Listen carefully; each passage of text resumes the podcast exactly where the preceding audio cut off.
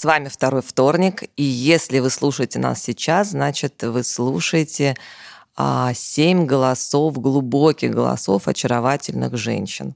Когда-нибудь мы покажем вам свои лица, но это пока секрет. Следите за нами и ждите наш сайт. Тема этого сезона – 5000 френдов. К сожалению, мой рассказ получился немного грустным, но жизнь, она всякая. Она не только радостная, она и грустная, она разная. Названия рассказа нет. Дорогие слушатели, принимаются и от вас тоже пожелания. Вы можете придумать название и прислать нам в наш чат, который будет озвучен тоже позже. Итак, 5000 френдов. Кодовое название 5000 френдов.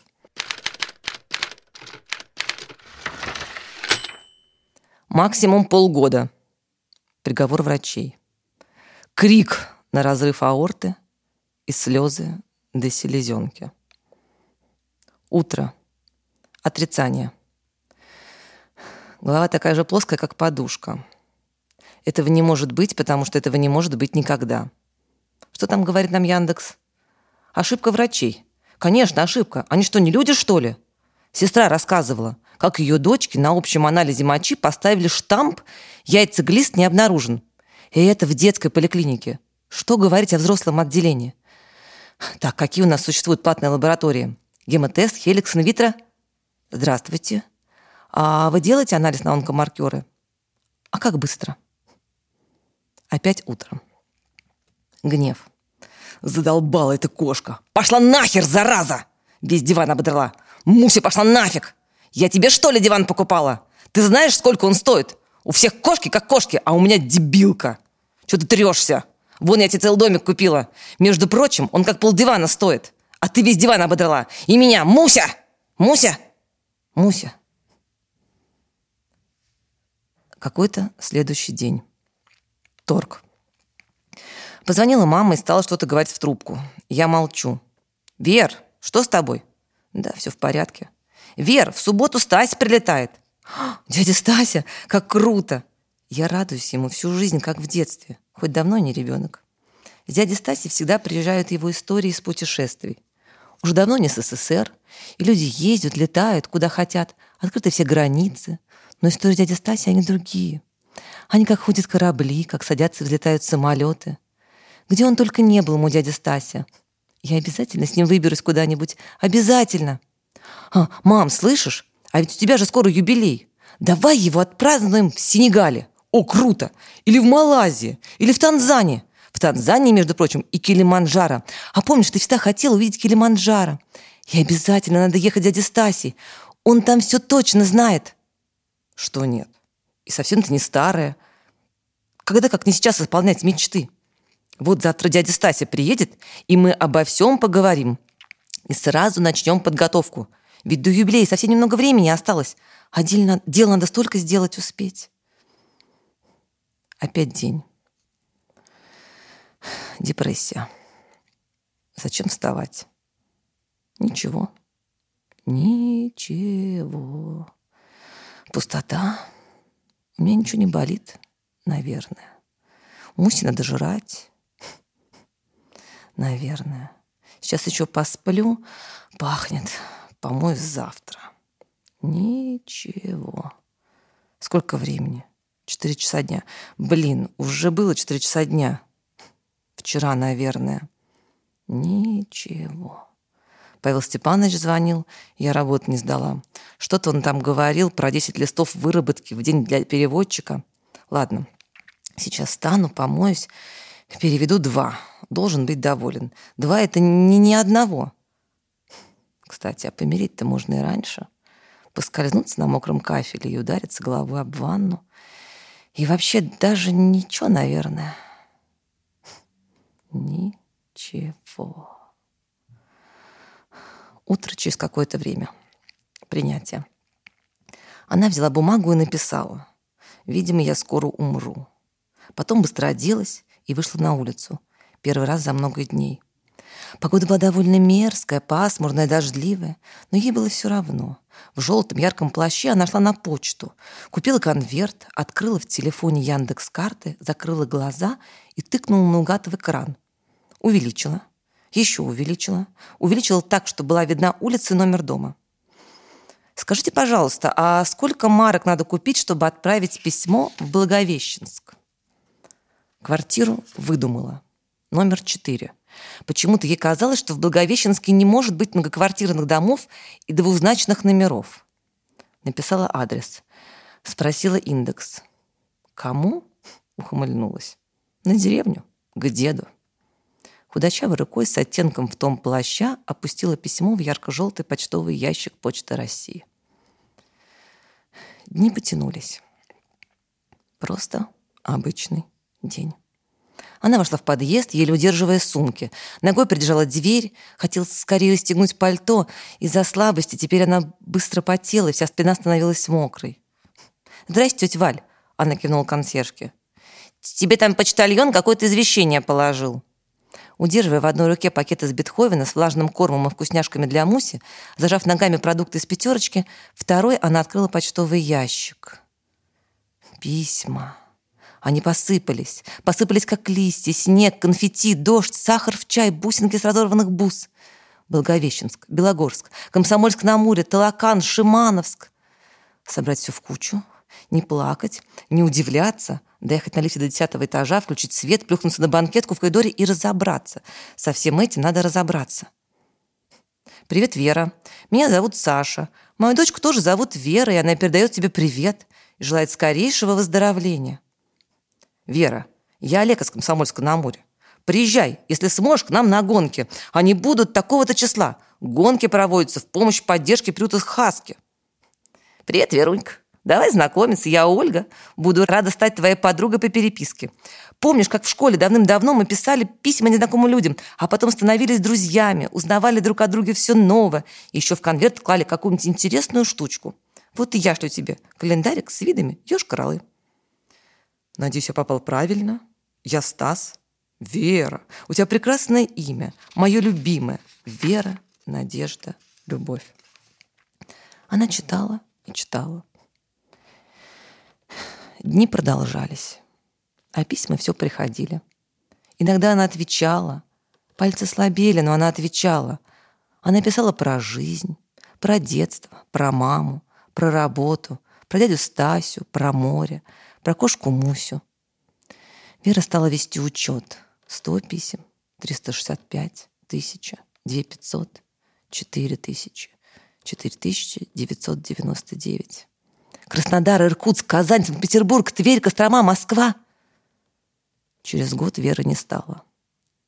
Ее хоронили все такой же желтой осенью. Могилка была выбрана под кленом, желтым, как ее плащ. Мама и поддерживающую под руку дяди Стаси вошли после поминок в подъезд. Тетя Валя тихонько сказала: «Там письмо почтальон положил». Мама открыла почтовый ящик. Обратный адресат. Благовещенск. «Привет, Вера. Меня зовут Ян. Тот дед из деревни. Может, не в кассу, но пытаюсь шутить. Год назад я получил твое письмо и испугался. Ты прости меня, но я не нашел в себе силы ответить. Не знал, как подобрать слова. Я рассказала тебе друзьям, они придумали писать тебе письма. Это так глупо и нелепо. Наверное, правда? Ты не обижайся. Пожалуйста. Возможно, вообще это просто чья-то глупая шутка, развод. И ты вообще не Вера, и вообще все это ничего не значит». Ничего. Мама взяла ручку и отметила в Верином списке. 5000-я. Благовещенск. Все. Мы, наконец, вырвались из Москвы и прошлись по стране. Спасибо тебе за эту широту, которую ты нам дала. Я хочу такой фильм. Это надо как-то прямо... Или сериал, или фильм. Мне кажется, это прям такая история крутая. А мне было интересно, что она написала в письме в Благовещенск. Я этого не поняла или я... Но то, что она написала «скоро умру», это было единственное, что она написала? Знаете, я решила оставить это за кадром, потому что мне казалось, что если как бы это расписывать, это как-то вот... Это уже не важно. Ну, то есть да? Одна фраза была, да? Это может быть одна фраза, а может быть это было что-то большее. Но посыл был именно такой, да? Как бы кинуть клич во Вселенную о своей боли. И отпустить эту боль и принять. Очень интересно. Мне очень нравится, что в твоем рассказе про 5000 френдов такой флёр ретро. Вот, что у нас появились не только сообщения, мессенджеры, горящие иконки, но и письма. И мне кажется, это действительно тот вариант общения, который рано похоронили. И в твоем рассказе как раз он имеет терапевтический эффект. Но он имеет эффект жизни, да. Да, очень интересно. И неожиданно, потому что ты все равно, то есть пока вот в первой части я все ждала, когда она где-то напишет об этом, когда сейчас есть такая возможность сказать об этом сразу большому пространству, и тут такой ход, то есть я не ожидала, и круто, что вот это именно так состоялось. Ты вначале нам сказала, что рассказ очень грустный. Знаешь, мне вот не было грустно. Ну, то есть, ну, он описывал ситуацию, которая происходит. Таких ситуаций, к сожалению, много. И, ну, и вот эта история с письмами, она не давала ощущения грусти, она давала ощущение, что круто, что есть люди, которые готовы незнакомому человеку помогать. Не просто, знаешь, вот, ну, как сейчас модно. Я там помогаю, я занимаюсь благотворительностью, я там деньги даю, еще что-то. А вот есть что-то более важное, что людям нужно. И мне кажется, что вот эта история как раз вот про это, что это что-то более важное, чем когда выпячивают помощь и, ну, некая искусственность присутствует. А здесь вот искренняя какая-то... Причем люди даже не знали, правда это или нет. И, ну, я так предполагаю, что этот парень, наверное, где-то написал на Фейсбуке, что, типа, смотрите, вот такая история со мной произошла, мне пришло письмо. Ну, что мы с этим можем сделать? И, ну, вот эта доброта мира, она как раз очень вселяет надежду. Нет, рассказ не грустный. Да, но я, кстати, не додумалась до того, что действительно, что человек... Вообще я не отследила, почему ей вдруг... начало приходить такое количество писем. Действительно, да, это как-то неожиданно произошло. Да, я не стала задумываться, как бы писала ли она там на многие разные там адреса или как вообще это произошло. Действительно, самое логичное решение — это что кто-то, вернее, не кто-то, а вот тот один человек, которому она написала на деревню дедушки, как-то это растиражировалось действительно через интернет. И это вообще совершенно меняет идею. И получается, что нет, не только письма, но и сила сети в этом рассказе есть. Но имеет ли это значение? Да, то есть, да, это не имеет значения. Но мне кажется, имеет на самом деле. Потому что так бы она бы не дождалась ответа от этого единственного мужчины, от этого дедушки из деревни. Но он на самом деле оказался не дедушкой вовсе. Нет, ну... Это не суть важно. Просто она бы сидела, ждала, и ничего бы не пришло. Он написал уже поздно ей письмо. А так... Но это феномен. Мне, да, хотелось как раз сказать, что здесь не важно, на самом деле, каким образом он сказал в компании там, друзьям в баре там, да, или опубликовал в соцсетях, или еще как-то поделился. А то, что он сам, не веря в эту историю, о чем он говорит, да, в своем письме, он так как-то... Дал толчок. Дал толчок. Да, это очень интересно. Дал толчок этому году жизни. Да, это очень интересно получилось. Году жизни. И даже как будто бы очень этому веришь, либо очень хочешь верить. Тут тонкая грань, что либо просто реально хочешь верить в то, что такое действительно могло произойти, либо это так достоверно написано, что прям эта история как-то рождается в голове и поселяется там. Но у тебя еще был такой короткие фразы как-то. Я вот поняла, что я настолько фокусировалась на каждом, что даже заметила белый почтовый ящик Почты России. Желтый, и подумала о том, что... А что, они желтые? Желтые. Да, они, мне кажется, синие всегда были. Мне тоже кажется, синие. Но вот почти уверена, что они синие. У нас на юго-западные желтые. Желтые. Да? Да. Желтые, по-моему, в отделениях стоят. В отделениях почтовых желтые. Интересно, я присмотрюсь. Сразу понятно, да, что мы не ходим? Да, надо мне сходить проверить почтовые ящики. Ну да, просто настолько он уже, не знаю, за много лет в сознании синий, что это меня как-то отрезвило. Так. Да. Мне кажется, я хочу просто добавить общий какой-то, может быть, комментарий, что каждый из нас отвечает за какую-то определенную повестку. И уже в третьем сезоне, да, некоторые повторяющиеся какие-то паттерны, там, допустим, Оля социалка, да, темы какие-то социальные. У Алены светлая грусть такая, брошенные женщины, какие-то одинокие женщины, одинокие мужчины, одинокие люди, которые ищут себя. У Юли это какой-то люди, которые ищут любовь, свою жизнь, пытаются как-то наладить. Ну, то есть вот или там протестуют против устоявшегося какого-то порядка жизненного. У Насти вообще какой-то космос, взрывы какие-то в космосе. Нолан там нервно курит в сторонке. У Светы тоже социалка. И... еще с каким-то национальным колоритом. Мне кажется, время. Семейным колоритом. Всегда семейным, вот семейные какие-то частые перипетии. Что у Марии? У Марии всегда очень ритмизированная проза, о чем бы она ни была.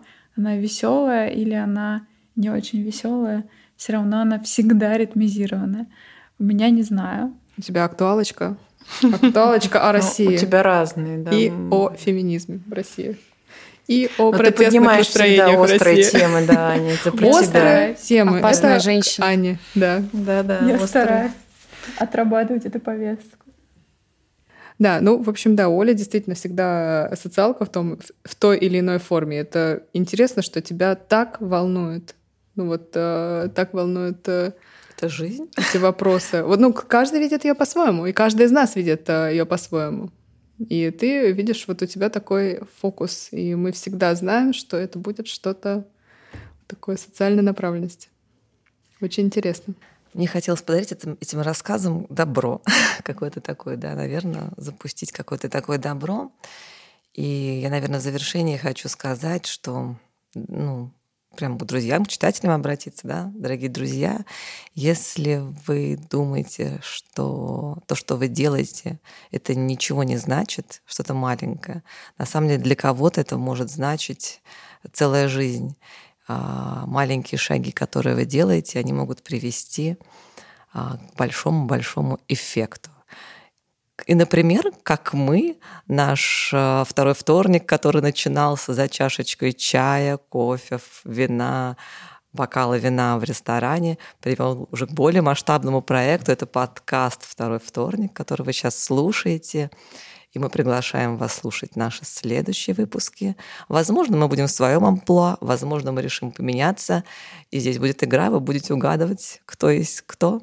Спасибо вам, что вы были с нами. Слушайте подкаст «Второй вторник». Когда у нас появится сайт, обязательно читайте его, смотрите за нашими лицами и подписывайтесь на наши каналы.